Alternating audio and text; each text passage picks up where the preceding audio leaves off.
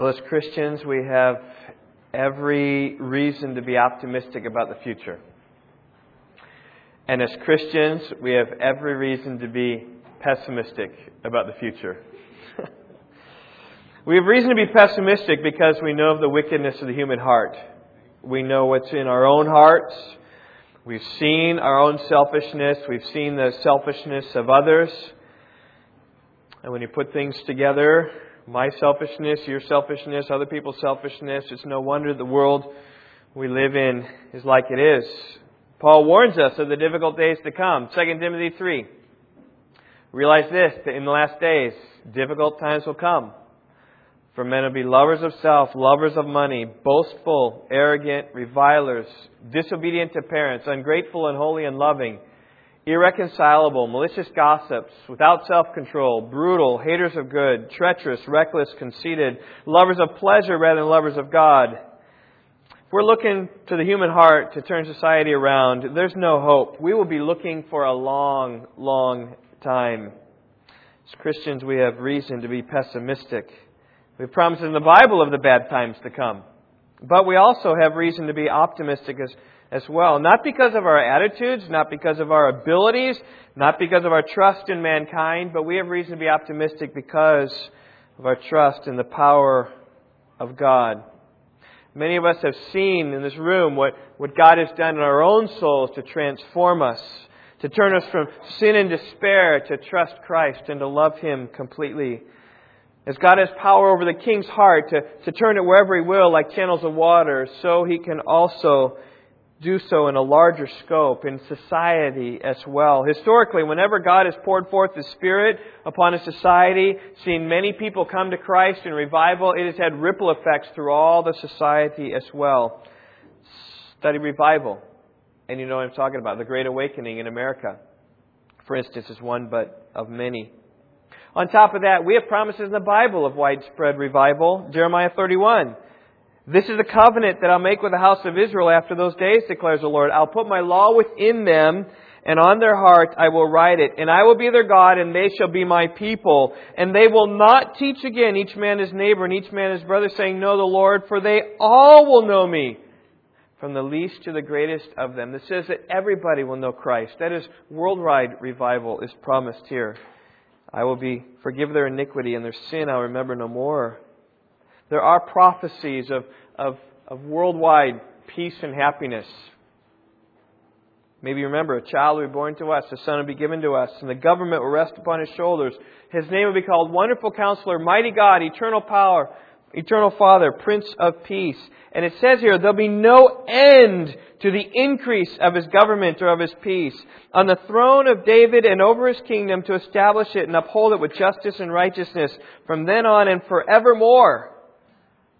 We think about that Christmas time. What Jesus has started in seed will progress someday. It says, The zeal of the Lord of hosts will accomplish this.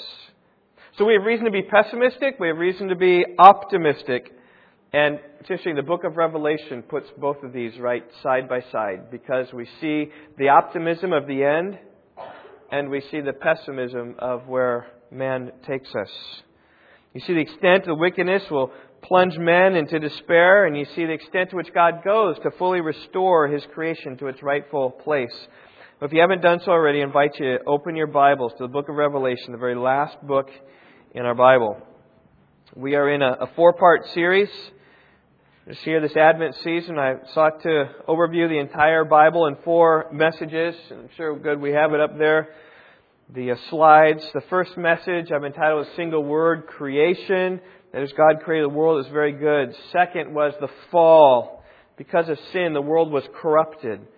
The third message last week was entitled Redemption, when Jesus Christ, the fulfillment of prophecy and history, came to redeem those who believe. And my fourth message this morning is entitled Restoration. The, the, the idea there is that he, what he's begun in redemption, he'll complete in the restoration. He'll bring all of history to conclusion, all bowing before Christ. It's the story of the Bible, story of the universe. God created a good world, but we messed it up. So God came into the world to redeem the world, and what God has begun, He will bring it to completion with the new heavens and the new earth in the restoration. The story of the world is the story of each of us. God created us in our own in His image. We've sinned and fallen short of the glory of God. Yet Christ came to redeem us from our sins, and He who began a good work in you will be perfected until the day of Christ Jesus. Philippians 1 6. And that's what my message is about today.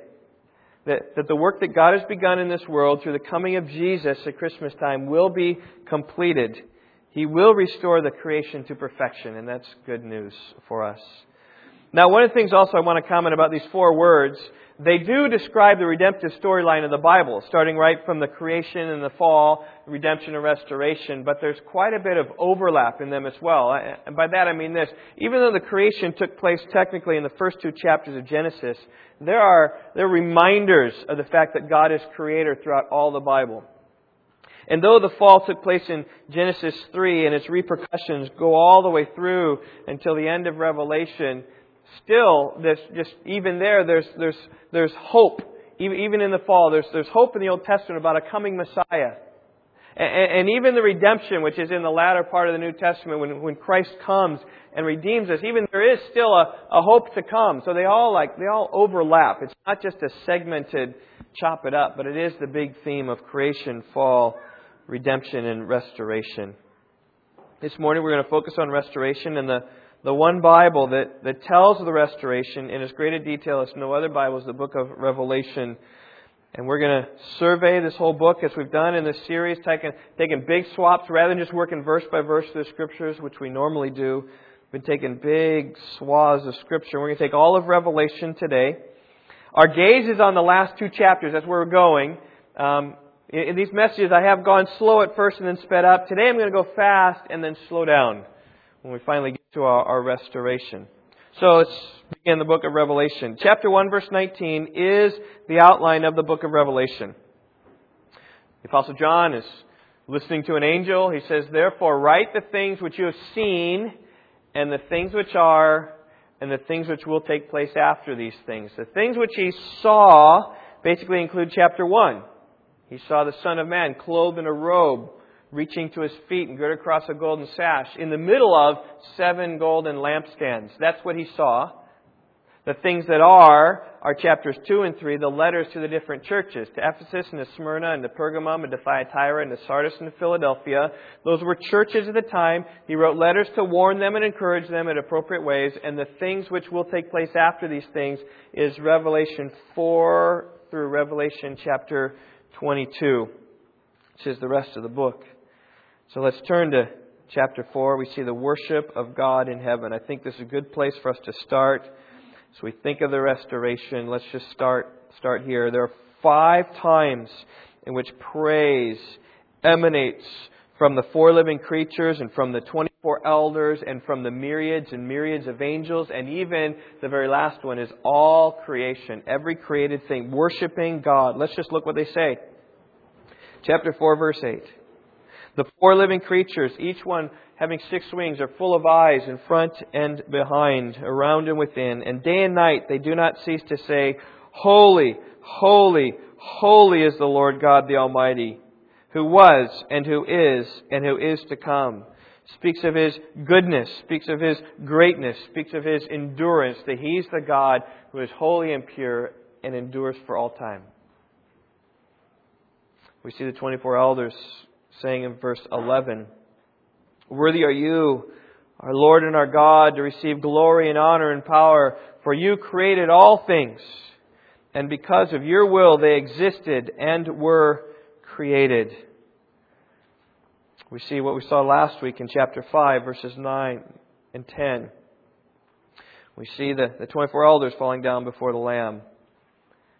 They say, Worthy are you to take the book and to break its seals.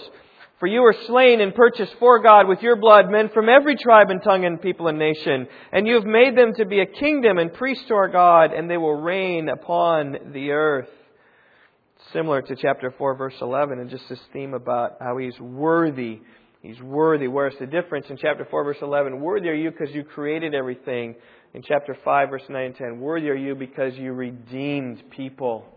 It's a little bit different flavor, but still the same thing that God is worthy of our worship. Or chapter 5, verse 12. We see living creatures around the throne, myriads and myriads of angels saying in a loud voice, Worthy is the Lamb that was slain to receive power and riches and wisdom and might and honor and glory and blessing. And again, we see this Lamb who's worthy. Why? Because he died and he was slain for our sins. And then verse 13, every created thing which is in heaven and on the earth and under the earth and on the sea and all things in them, I heard saying, this is all of creation worshiping our God, to Him who sits on the throne, and to the Lamb, that's to Jesus, be blessing and honor and glory and dominion forever and ever. And the four living creatures kept saying, Amen. And the elders fell down and worshiped. There, there's a picture right at the start of the book of Revelation. The worthy one, the Lord, the sovereign over all universe, front and center, worshiped by all of his creation as the worthy, holy, all glory and dominion forever God. And I just say the magnitude of this worship ought to instruct our own because, catch this, we worship the same God. The same one who is lifted high by all of creation with a loud voice is the same one that we worship. We worship Jesus and his Father upon the thrones. And I just say this your worship should be like that of heavenly worship. Is it? Stephen, as you think about your worship, whether it's singing in church, whether your devotions at home, whether you walk through the highways of life, think of heaven and the worship and say, God, that's, that's how I want to worship you. That's how I am worshiping you. The only difference for us is we don't see God in all his reality like they did, but yeah, he's still the same God, the one from whom men hide their face. So here's the big question. Why does the book of Revelation start like this? It's a question I asked this week. Why start with this anthem of praise in chapters 4 and 5? Well, I think it's to show his dominion. This book is all about how God is coming back to lay his claim on planet Earth. He's going to rightly restore his sovereign rule, and he has the power to do so. In fact, scattered throughout Revelation, there are several times in which it just speaks about how, how great and glorious God is, how he's the king and he's the sovereign when he's coming back. Just kind of like interludes right along the way, because I think it's one of the themes. Christ is coming back to take his earth back. That that the fall is messed up, that the work that begun in redemption is going to be completed in restoration. And he has the power and the authority to do so. But he's got to resolve one thing first. Before he takes power of the earth, he's got to deal with the rebellion of man. In order to restore the earth to perfection, to a pure earth, it must be cleansed. It must have all wickedness removed from it. Now, I'd love just to skip to chapter 21 and 22, but I don't think that we, we get the feel that all of Revelation does. Revelation doesn't skip it. Rather, it puts forth really, here's the destruction of the earth and the destruction of the rebels within it. And I think what's happening in much of Revelation is like this you buy an antique chair and you want to fix it up. What do you do first? You strip it bare, you strip it clean, you take the paint off, you take paint remover and move it off, or you take the finish and you remove it off and you strip it down to the bare wood, and then you apply the finish. And that's what God is doing in Revelation. He's stripping down the earth so then he can rebuild it again in his restorative work.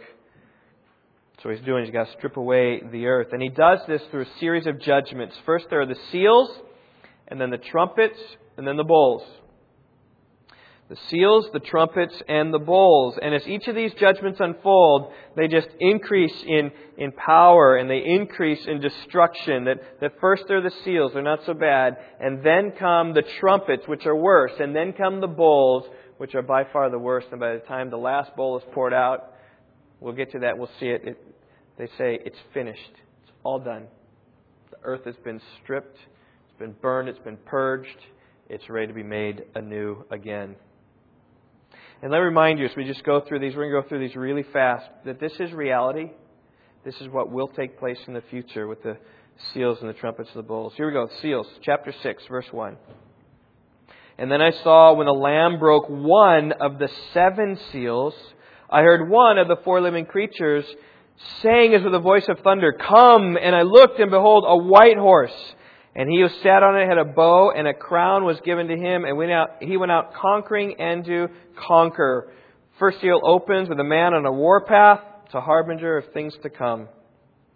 The second seal comes in verse 3. He broke the second seal, and I heard a second living creature saying, Come! And another, a red horse went out, and to him who sat on it was granted to take peace from the earth, and that men would slay one another, and a great sword was given to him. Here we see war upon the earth. Third seal. When he broke it, verse 5, I heard the third living creature saying, Come! And I looked and behold a black horse, and he who sat on it had a pair of scales in his hand. I heard something like a voice in the center of the four living creatures saying, A quart of wheat for a denarius, and three quarts of barley for a denarius, and do not damage the oil and the wine. The idea here is that the food is scarce and food is expensive, and there's a famine in the land, is the idea here. So we got we got war, we got we got famine, and here with the fourth seal, we're going to see death coming about.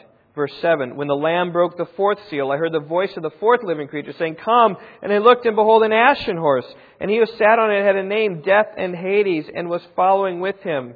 Authority was given to them over a fourth of the earth to kill with sword, and with famine and pestilence, and by the wild beasts of the earth.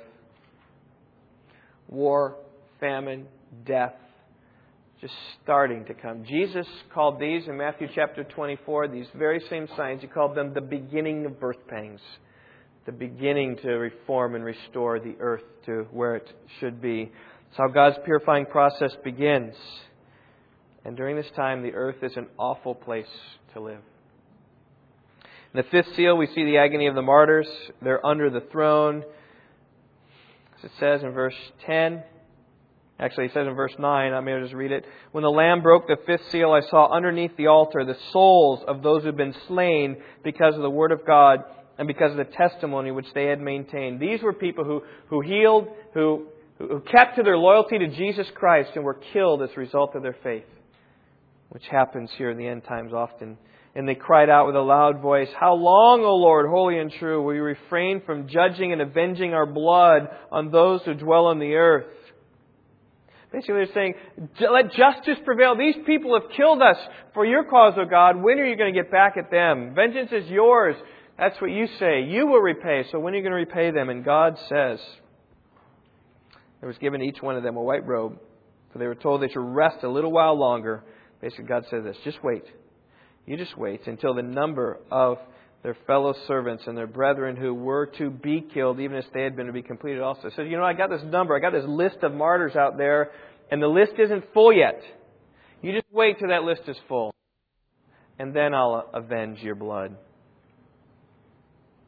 You, just, you see there even this the, the focused attempt probably upon the household of God first, and then upon the world. In, chapter in verse twelve, then we see the sixth seal. It says, "I looked." And he broke the sixth seal, and there was a great earthquake, and the sun became black as sackcloth made of hair, and the whole moon became like blood, and the stars of the sky fell to the earth as a fig tree casts its unripe figs when shaken by a great wind.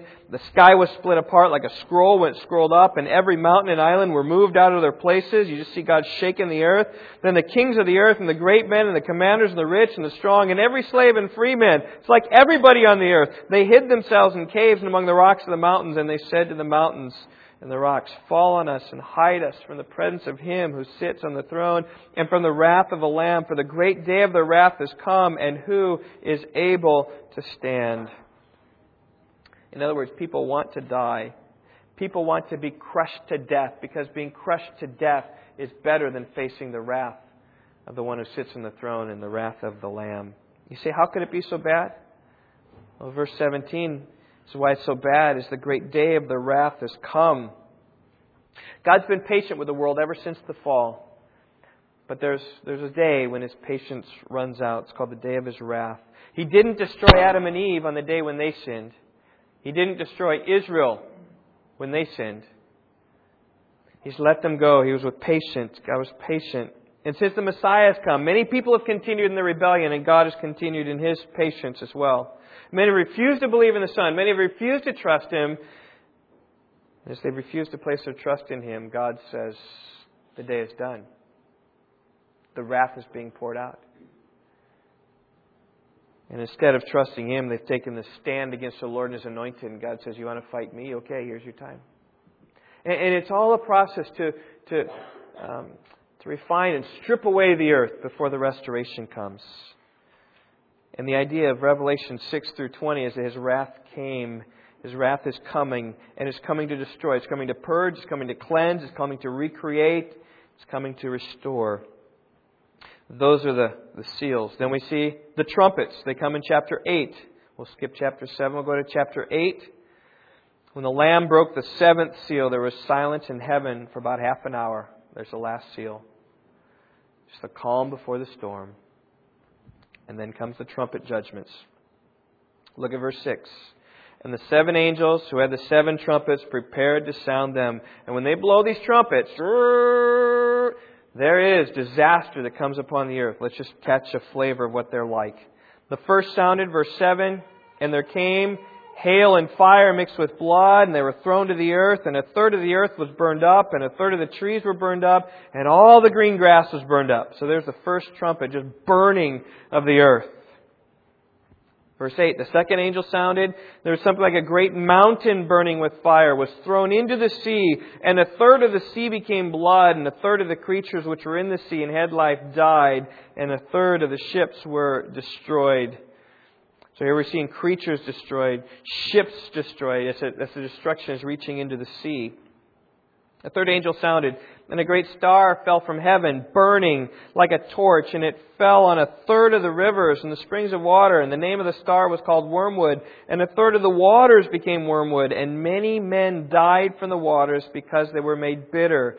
So polluting the water source. People are dying all over the earth. The fourth angel, verse 12, sounded, and a third of the sun, and a third of the moon, and a third of the stars were struck, so that a third of them would be darkened, and that day would not shine for a third of it in the night in the same way. So darkness is coming, the sun is being destroyed, the moon is being destroyed, just coming upon the earth.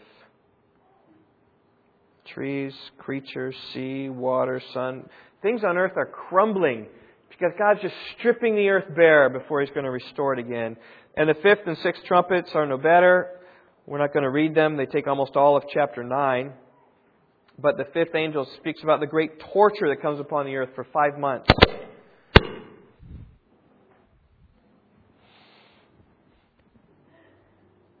People wanted to die but couldn't. They sought for death but couldn't get it. So bad. The sixth trumpet killed off a third of mankind. Look at chapter 9, verse 18. A third of mankind was killed by these plagues, and fire and smoke and brimstone was proceeded out of their mouths. It's not a good thing to be on the earth at that time. The seventh trumpet comes in chapter 11, verse 15. When the seventh angel sounded, there were loud voices in heaven saying, and here's one of those, those plots we're talking about the kingdom thing. The kingdom of this world has become the kingdom of our Lord and of His Christ, and He will reign forever and ever. Here it is, God coming back to reign upon His earth, first destroying it completely. It's what the Revelation is all about. It's about restoring the earth to its rightful king, King Jesus, purging it before the restoration. We're going to skip ahead. We're going faster. Revelation chapter 16, where the bowls come. and these bowls are worse than the seals. These bowls are worse than the trumpets. Again, there are seven of them. Chapter 16, verse 1. And then I heard a loud voice from the temple saying to the seven angels, Go and pour out on the earth the seven bowls of the wrath of God. These are short, so we can read some of them. Verse 2 The first angel went and poured out his bowl on the earth, and it became a loathsome and malignant sore on people who had the mark of the beast and who worshipped his image.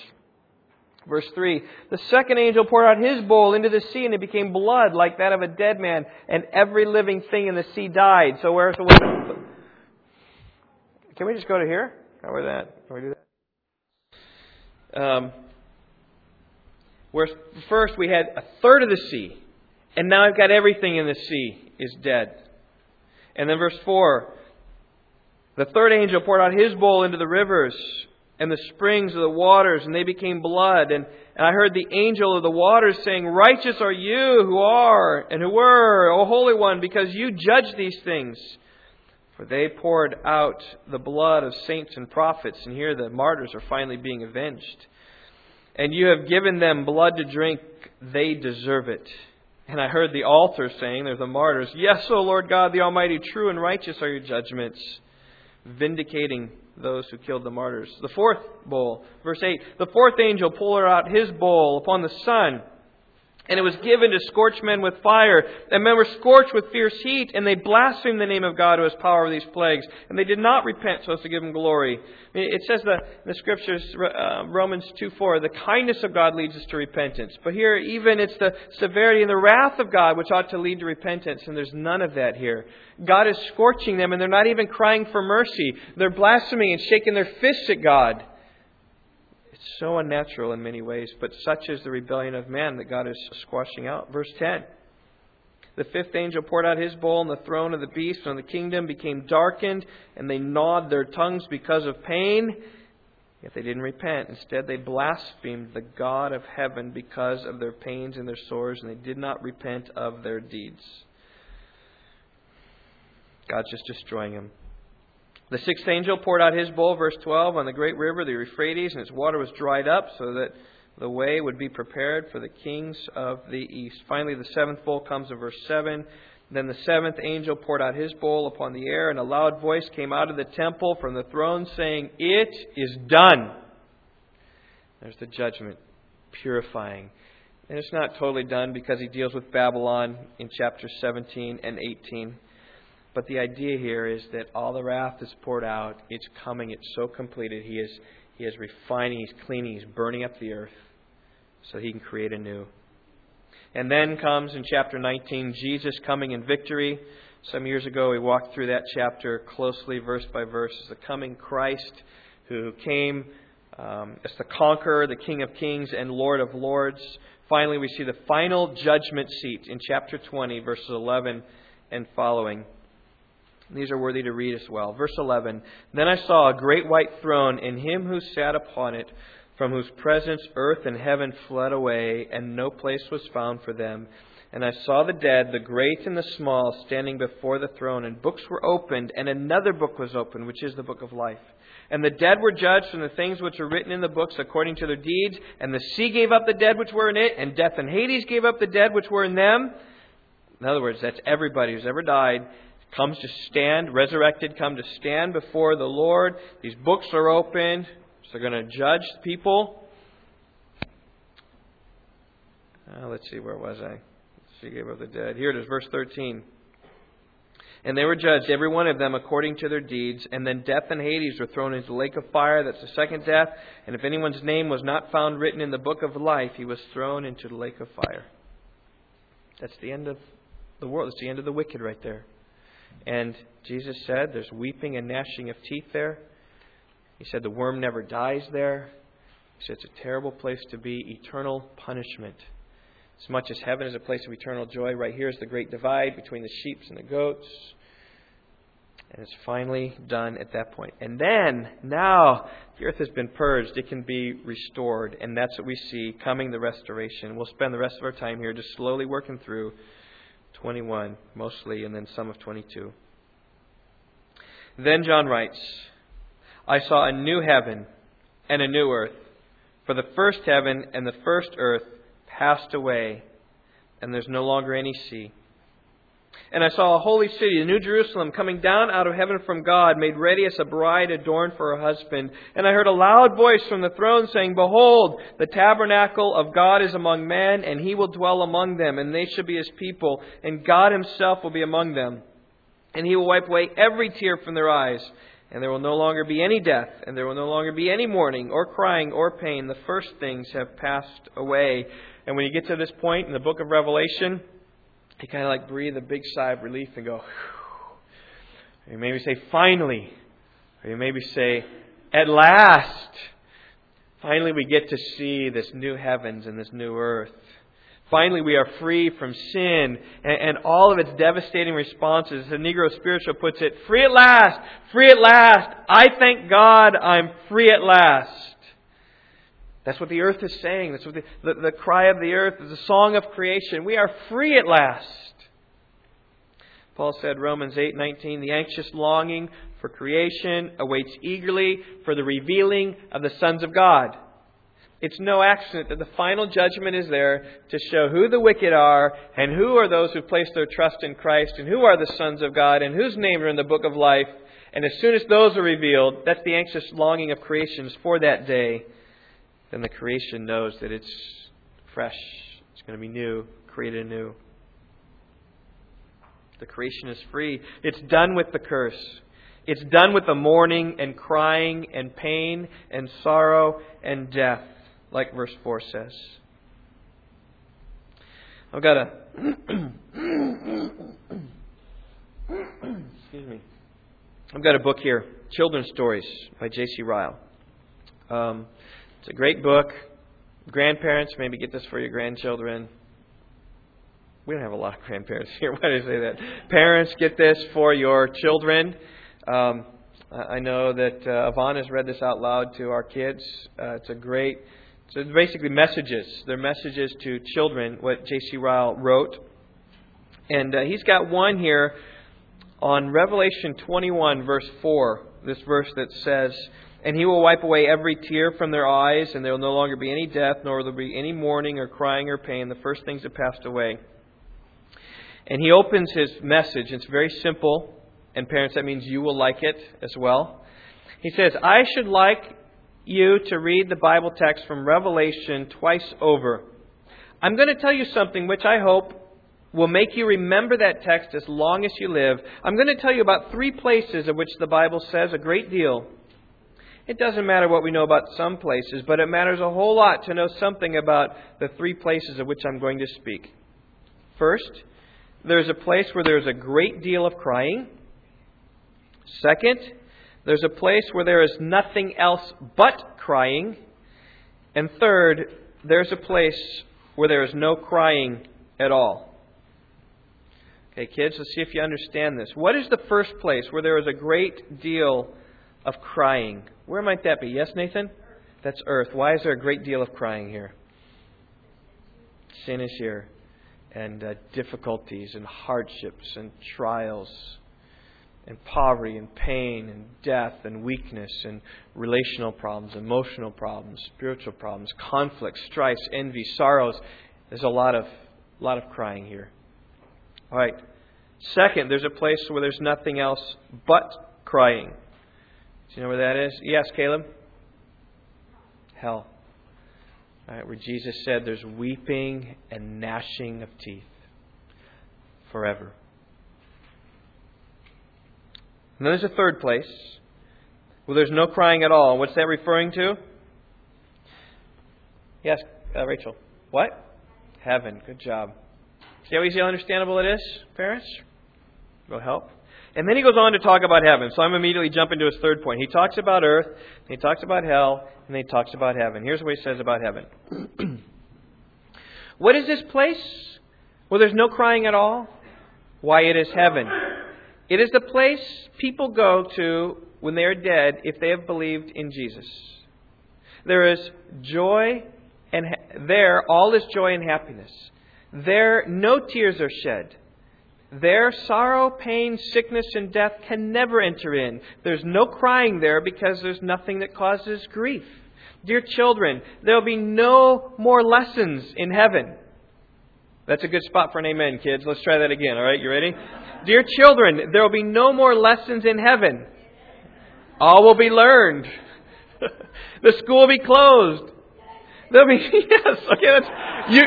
Okay, you guys can respond at this point. Okay, okay. Pretend we're in a black church here. Okay, we need we need some spontaneous here. Here we go. Um, let's see. Yeah, the school will be closed. Yeah, there will be no need for rules or discipline. There will be eternal holiday. Good job. Good job. Okay, men, maybe you want, want this. There'll be no more work in heaven. Men will no longer need to labor for bread. The head will no longer have an ache with its sinking. The hands will no longer be stiff and sore from hard work. There'll be eternal rest for the people of God. And you know what? Why don't we just that's that's good. Why don't we just keep the spirit if you want? Because he's going to go through some more things that aren't there. If you want feel like amen, if a problem hits you particularly, you say amen because this is the new creation we're looking for. There'll be no sickness in heaven. Pain and disease and weakness and death will not be known. The people who dwell there shall no more say, I am sick. They will all be well. There will be nothing but health and strength forevermore. There'll be no sin in heaven. There'll be no bad tempers, no unkind words, no spiteful actions. The great tempter, the devil, will not be allowed to come in and spoil the happiness. There shall be nothing but holiness and love forevermore, and best of all, the Lord Jesus Christ Himself will be in the midst of heaven. His people shall at last see Him face to face, and He will never leave His presence, and will never leave His presence. He shall gather His lambs into His arms, and wipe away all tears from all eyes. Where He is will be fullness of joy. At the right hand shall be pleasures forevermore. Amen. Amen. That's the place where there's no more no more crying. It's a place reserved for those who believe in Christ, who've repented of their sins, who've cried out to God, Oh God, be merciful to me, a sinner. Those are the people who are in that place. When Jesus said, For God so loved the world that he gave his only begotten Son, that whoever believes in him shall not perish but have everlasting life, he had this place in mind in John 3:16. He had the place where there'd be no crying, everlasting life to the full. And the treasure here, if we just start picking out some of these verses in verse 3, is that God will be among us. Verse 3 Behold, the tabernacle of God is among men, and he will dwell among them, and they shall be his people, and God himself will be among them. It's one of the themes of Revelation. One of the themes of the Bible, actually, is that God is going to change the world and make it right so that He will be with us. Because that's the big treasure of the entire thing.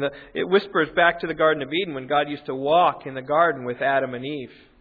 And He used to be with them. But sin has caused a separation between us and God. And when God purges the sin, no more separation. But God is with us and He will dwell among us. And that's good news that God will be among us. You know, we tasted it at Christmas time, the incarnation, John 1. The Word became flesh and dwelt among us. He tabernacled among us. He tented among us. He was with us, but He was with us only for a little bit. Then he went back. But this time, he's going to tabernacle with us. He's going to be with us forever. And he's not going back. He is not leaving. He's going to be permanent dwelling here among us. No more going back. No more going back to heaven because heaven has arrived. God will have brought heaven to us. And really, that's the point of verse 1. He saw a new heaven and a new earth. For the first heaven and the first earth passed away, and there's no longer any sea. Everything that the prophets longed for will come to pass in that day. Psalm 102 Of old, O Lord, you founded the earth, and the heavens are the works of your hands. Even they will perish, but you endure, and like them all, will wear out like a garment. Like clothing, you will change them, and they will be changed. Now, one of the things that theologians wrestle with here, here at this point is just what does it mean for the heaven and earth to pass away? Does it mean that the whole earth is going to be burned up in a, in a bundle of fire and then cast far away, and all the universe, and God's going to, re, going to create a new universe, a second universe, uh, as you will? Or does it mean, I think that, that I've been arguing that I think it's going to be a new heavens and an earth is, a, is, is an indication of the transformation of the whole universe not necessarily a recreation of the whole universe. The word here translated new, it's in a new heaven, new earth. It doesn't talk about new so much as opposed to old, but new it speaks in, in terms of quality and in terms of character. That's what's talking about here. Just like 2 Corinthians 5.17, same words. Therefore, if any man is in Christ, he is a new creation. The old things have passed away. Behold, new things have come. It's the same thing here. It's a new heaven and a new earth like we're a new creation in Christ. The first heaven has passed away. You see, it's not that when we come to faith in Christ that, that He just He dumps us.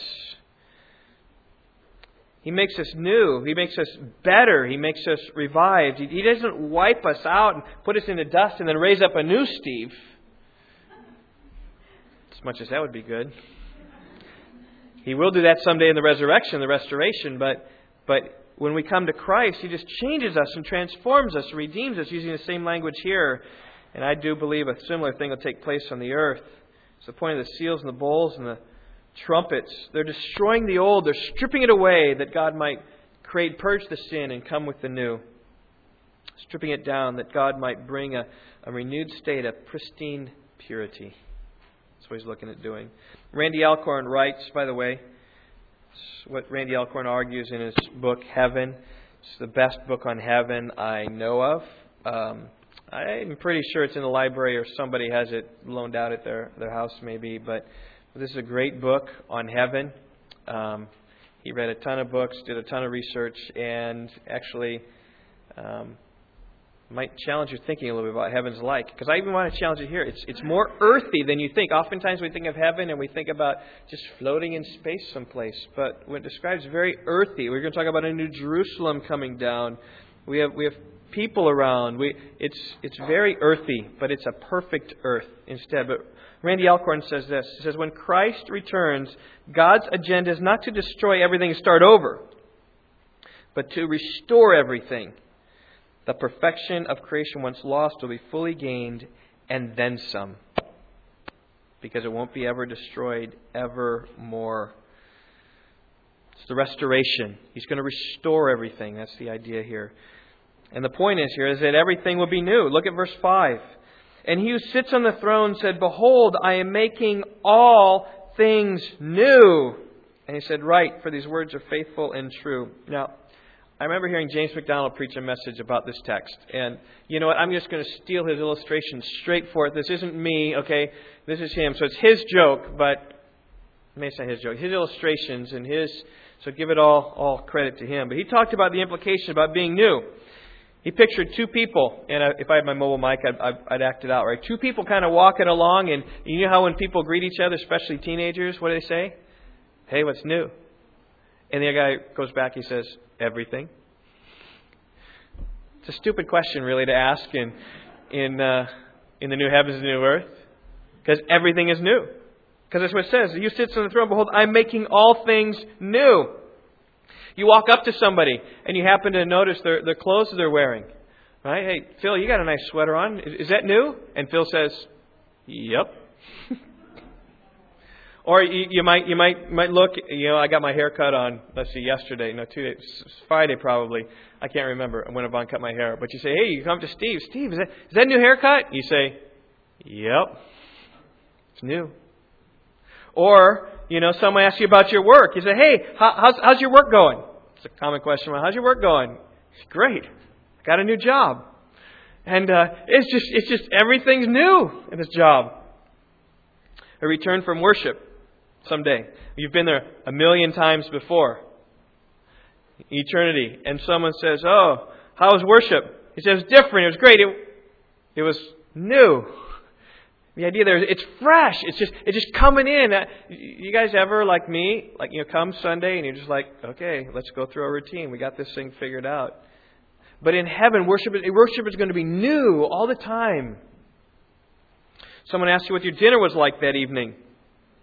You say, oh, it's good. I've been eating at the table of the Lord for thousands of years, and yet food tonight was different. It was new. A new recipe was tried. I loved it. It was wonderful. Here's this. You always have the feeling that everything is new in heaven. You say, how can that be? I mean, how can it, is it all just continuing? I don't know how it's going to be, but it's all going to feel new, probably is, is the idea, and it's going to be new. And I got an illustration of that yesterday, and you guys, I didn't talk to you about this, but I'm, I'm sure it's okay. I was in my office studying and, and writing yesterday, and I hear some clamoring out in the garage, and these guys are climbing up the ladder into the attic and, and they come down. And actually, when I there's a, they come down, we got this basketball hoop in our garage, this big plastic bag, and it kind of dumped in the hoop and kind of got caught there. And so I get it, and it, this big bag. I mean, it's a whatever those big 55 gallon. I don't know how, how big they. And I got it, and it's heavy. And you know what it's filled with? What's it filled with, guys? Beanie Babies and and stuffed animals, okay? Now these animals, for some reason, I, I'm not sure exactly how, I think mom is, is the culprit, is that they find themselves in this big plastic bag, always going up to the attic, and the kids are always retrieving them, and they're always going back up, and they're always coming back down, they're always going back up. I don't know how old these things are. I think they're pretty old, but you know what? They're new. They come fresh every time, and the kids now have all these. I saw downstairs, have all these stuffed animals all over the place, and they're playing with them. It just there's a newness, there's a, a freshness and a vitality be that the quality of our lives will just be new. And we have so much to look forward to in heaven because tomorrow is a new day. Just continuing looking on. That's why Paul says in Romans, I consider the sufferings of this present time are not worthy to be compared with the glory that is to be revealed to us. What we suffer today, we can't even compare with how great that is going to be in the new heavens and the new earth when all is restored. As John Newton said, when we've been there 10,000 years, bright shining as the sun, we've no less days to sing God's praise than when we first begun. There's just a 10,000 years. There's, there's no boredom there. It's all encouraging. It's all fresh. And the good thing about heaven is it's totally free. It doesn't cost us a cent to get there. Look at verse 6. And then he said to me, It is done. I am the Alpha and the Omega, the beginning and the end, and I will give to the one who thirsts from the spring of the water of life without cost. It's the one who's thirsty and comes. Look over in chapter 22. We're going to just jump there just a little bit because it's the same theme. 22, verse 17. The Spirit and the bride say, Come. And let the one who hears say, Come. And let the one who is thirsty come. And let the one who wishes take the water of life without cost. You know, you get a Pepsi or Coke or something, it's going to set you back 50 cents, a dollar, whatever. But to get the water of life costs you nothing. You just need to turn from your sin and trust and embrace Jesus, and it is yours. That's how we get there. We get there not by works of righteousness, which we do, but we get there according to His mercy. And, and, and when we're there, it's, it's almost like we are His guests, that He has prepared this, this lavish place for us that has cost us nothing. We've not prepared it, He's made it all for us. So, another illustration. This past summer, took our vacation, our annual vacation to California to visit Yvonne's folks, and we're driving back three days. And our plan, we got it mapped out. We did it two years ago. It worked out great. First night, drive whatever, 15 hours, land in Salt Lake City at, at dusk. And then we go on to western Nebraska, and then we come home. And we're done in three days, two stops. We got our campgrounds all set out. So we got that. Um, Salt Lake City was great. And as we're driving into western Nebraska last year during the summertime, it's like pouring rain as we are driving along. Now we're camping, okay? So rain and camping doesn't go so well. So we're in western Nebraska thinking about, oh, what should we do? We even stopped at a gas station, got some Wi-Fi, checked on the weather, and it's it's just right there. And so we just said, well, well, let, let's try this. And so I have my my sister's mother-in-law lives in Lincoln, Nebraska, and so which is on down beyond Lake Ogallala where we were to be, and um, so we're in the rain and I'm on the phone saying, Hi, Mary, this is Steve Brandon. Kind of like you remember me. Uh, I've never called you on the phone before, but I'm calling you now. and, and I just explained the situation. I said, Boy, we vacation in California with our family. We're trying to get back in three days, and here's this rain, and we don't want to. Can I ask you a favor? Can we just can we just maybe stop by your house and uh, we're camping, so we just you know can sit out out in your your um, driveway would be fine, or out in the street, wherever you know we're we're we because we, are in our van in our trailer and we're totally self-contained and that would work out just fine. We've looked the weather. The weather should be done by the time we're in Lincoln. Um, you know, we'll probably roll in about midnight or so. Is that is that okay? Um, you sure? And Mary said, "We'd be delighted to have you." So, I I've never been to her house before.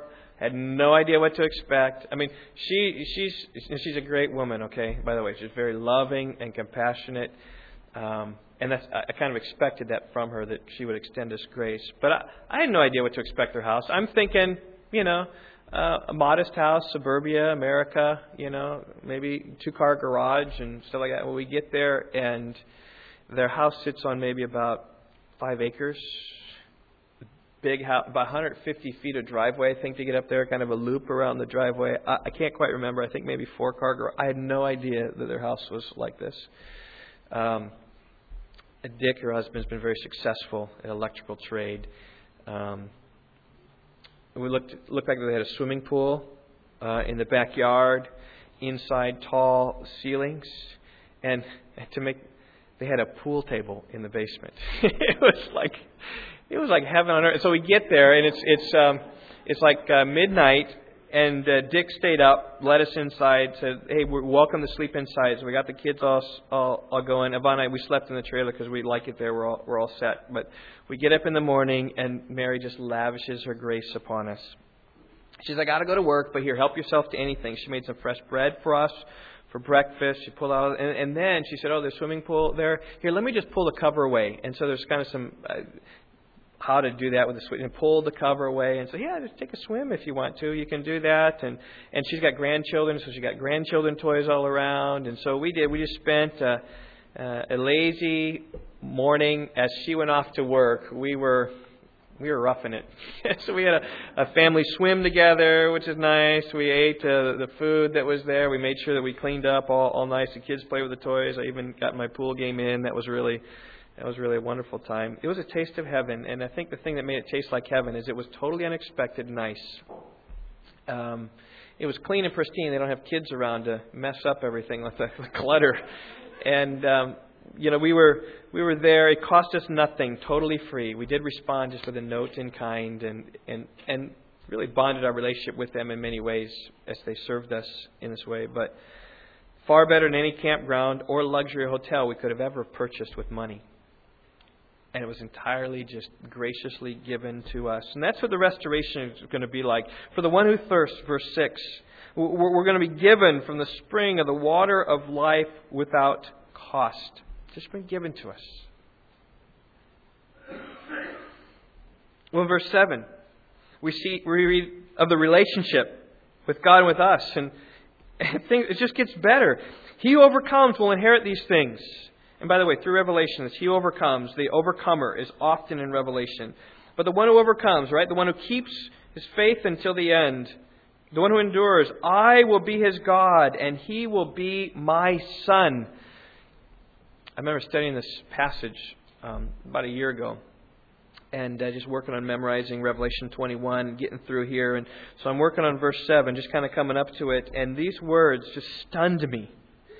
He overcomes will inherit these things, and I will be his God, and he will be my son. The son is reserved for Jesus. How is it that I am I'm the son, like a, a special son of God? How how can that be? And I just say that is grace, that is relationship. It's incredible that we, by faith in Jesus Christ, become a child of God. We aren't aliens. We aren't strangers in the restoration. We aren't related like me and my sister's in laws. No, we're like father and son in the very best sense of the father son relationship, is who we are. No wonder that John wrote in 1 John 3 1, See how great a love the Father's bestowed on us, that He would call us children of God. And, and the full implication won't be known until eternity. But Romans 8 says this The Spirit Himself testifies with our spirit that we are children of God, and if children, heirs also, heirs of God, and fellow heirs with Christ. Fellow heirs with Christ. If indeed we suffer with him, that we may also be glorified with him. We are glorified with Christ, a fellow heir. We, uh, to be a fellow heir means we inherit everything that Jesus inherits. He is the rightful son. We are the adopted son, but we inherit the blessings that Jesus has. That's how great the restoration is. Verse 7, right? He overcomes will inherit these things. They'll just be given to us because of who we are, our standing, and our standing is only because of our faith in Christ. God will be our Father. We will be our, our Son. Now, again, notice this isn't for everyone. It's for the overcomer, verse 7. As Paul said in Romans 8, it is for the one who suffers with him, who suffers now for the glory later. Because it says in verse 8, But for the cowardly and unbelieving and abominable and murderers and immoral persons and sorcerers and idolaters and all liars, their part will be in the lake that burns with fire and brimstone, which is the second death.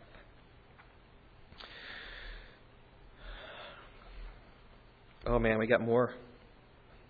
Because we got the New Jerusalem, verse 9. Then one of the seven angels who had the seven bowls full of the seven last plagues came and spoke with me, saying, Come here, and I will show you the bride, the wife of the Lamb. The bride is the church.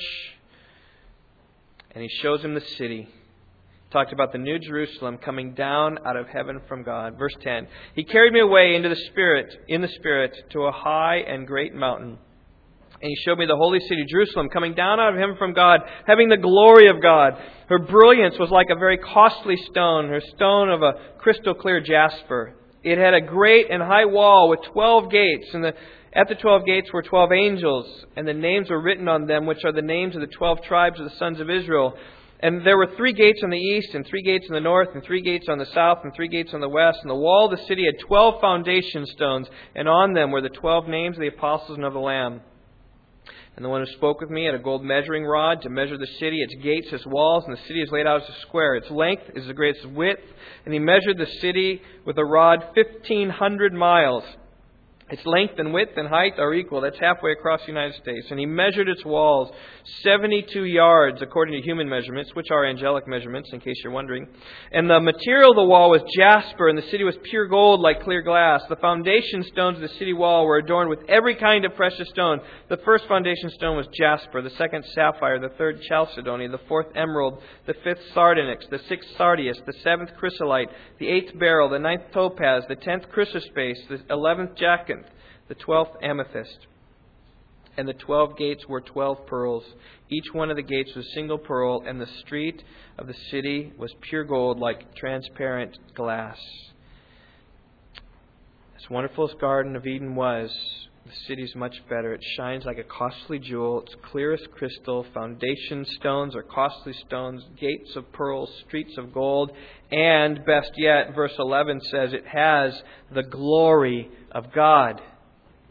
And that, that's the big thing, that it has the glory of God. That's what verse 22 is talking about. It has saw no temple in it, for the Lord God the Almighty and the Lamb are its temple. And the city has no need of the sun or the moon to shine on it, for the glory of God has illumined it, and its lamp is the Lamb. The nations will walk by its light, and the kings of the earth will bring their glory into it. In the daytime, for there shall be no night there, its gates will never be closed, and they will bring the glory and honor of the nations into it. And nothing unclean, and no one who practices abomination and lying shall ever come into it, but only those whose names are written in the Lamb's book of life. We see perfect harmony here harmony with God, harmony with other nations. So this is a very this is a very earthly thing. There are nations here. No dangers, the gates are always open. No sin, no need for a place of worship because God is always there. No need for the sun because the brilliance of God is all that we need. And then we see continuity with the Garden of Eden. Then he showed me, chapter 22, a river of the water of life, clear as crystal, coming from the throne of God and of the Lamb. In the middle of the street, on either side of the river, was the tree of life. We've heard that before in Genesis chapter 1 2, chapter 2 bearing twelve kinds of fruit, yielding its fruit every month, and the leaves of the tree are for the healing of the nations. There will be no longer any curse. Genesis 3. And the throne of God and of the Lamb will be in it, and his bondservants will serve him. That's their work. Our work is to serve him. And they will see his face, and his name will be on their foreheads, face to face with God. And there will no longer be any night, and they will have no need of a light, nor a lamp, nor the light of the sun, because the Lord God will illumine them, and they will reign forever and ever. Here we see life giving water, just like in Eden. We see a life giving tree, just like in Eden. The curse has been removed. God's people will serve Him. God's people will reign forever. All will be restored. And truly, we all will live happily ever after in the fullest sense of any fairy tale that you've ever since ever, read. But this is true. We will be with God in His place, perfect harmony, the garden has now become a city where we dwell eternally as God restores things for us to enjoy. Well, let's pray. Let's just end right there. Father, I feel like I have failed to adequately show the glories of heaven and the new earth. That that we look forward to is a renewed creation so help us, O oh Lord, to know that and to, to live for that, to live for that day. Father, I pray that we would see that It's only for us who've washed our robes in the blood of Christ that can have right to the tree of life, that can enter into the city. Because outside, O oh Lord, we know that there are the sorcerers and immoral persons and the murderers and idolaters, and everyone who loves and practices lying. And yet, God, such were some of us. And yet, by the grace of Christ, we've been cleansed to be able to look forward to this. I pray that you would search our hearts we would know you and love you and long for this day, O Lord, when we can fully take part in the restoration, which is where we will be forever and ever and ever and ever and ever and ever. God, may the eternal life that Jesus spoke so often of be real to us that we may embrace it and, and love Christ for who he is, for what he's done for the restoration that we'll have. In Jesus' name we pray. Amen.